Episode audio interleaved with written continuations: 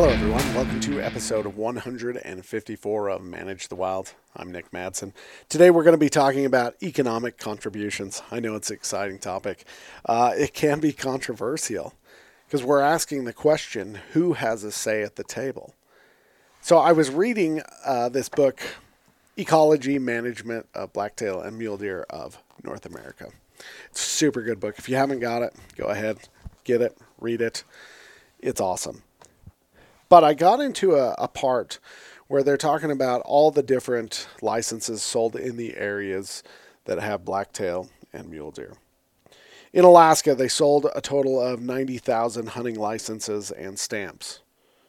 There was a total gross dollar, gross license dollars totaling eleven million one hundred fourteen thousand dollars. Fifty-eight percent of that came from out-of-staters.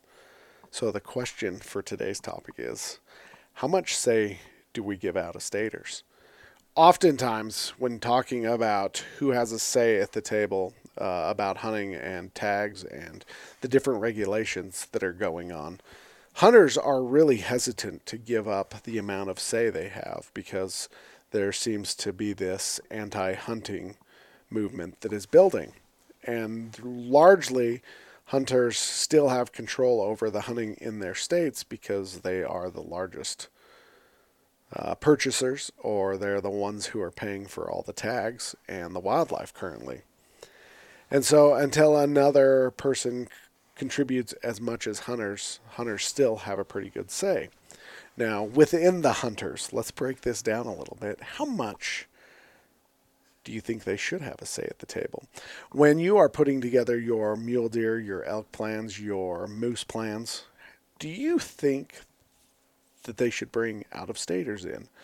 Oftentimes, when they're putting together these committees, they're bringing together people within the area, but then a person just outside the area to show that there's no bias. Now, it gets even more questionable Colorado, for instance, sold a total of 295,451 tags. There was a total gross license dollars of $59,006,000.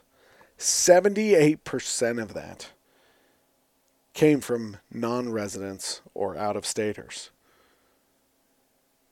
80% of their gross license dollars are coming from out of state tags. I feel like if there's that much of a disparity, that maybe you should be bringing out of staters in. Texas sold the overall most amount of licenses and stamps. They had a total of 1,120,620 licenses and stamp holders. Their total amount of gross license dollars was 46,800 86,000, but only 25% came from non residents. Colorado, I hate to say it, but I think you're trying to gouge people. So, all pub, all wildlife, whether we like it or not, are public. Now,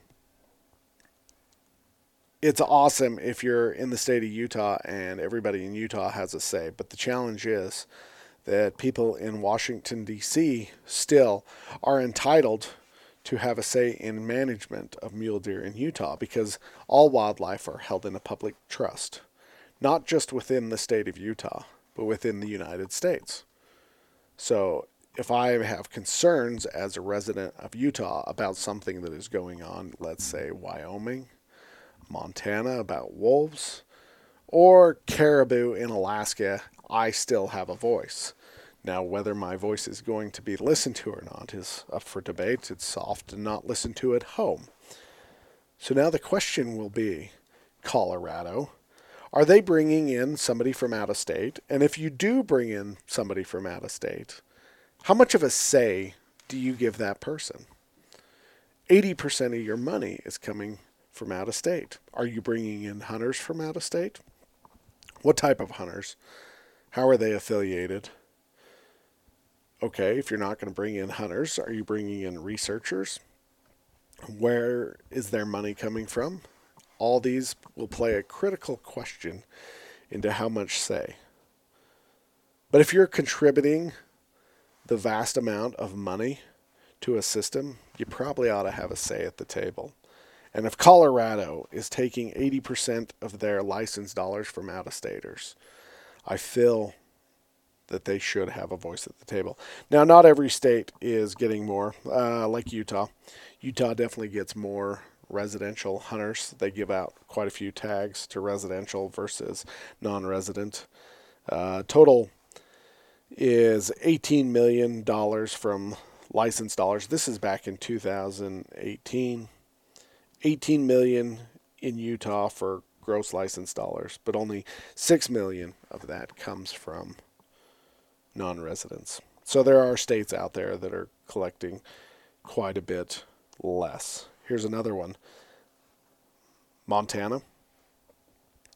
They had a total of 224,000 tags for a total gross license dollars of $38,983,000. 28 million of that came from non-residents versus just 10 million from residents. Again, if you are collecting the majority of your money from non-residents, you may want to start giving them a say at the table. Let me know your guys' thoughts. It's controversial. Uh, I just came across it and I was like, "Oh, that's interesting." Ooh, now now we have to open up another seat for one of those guys.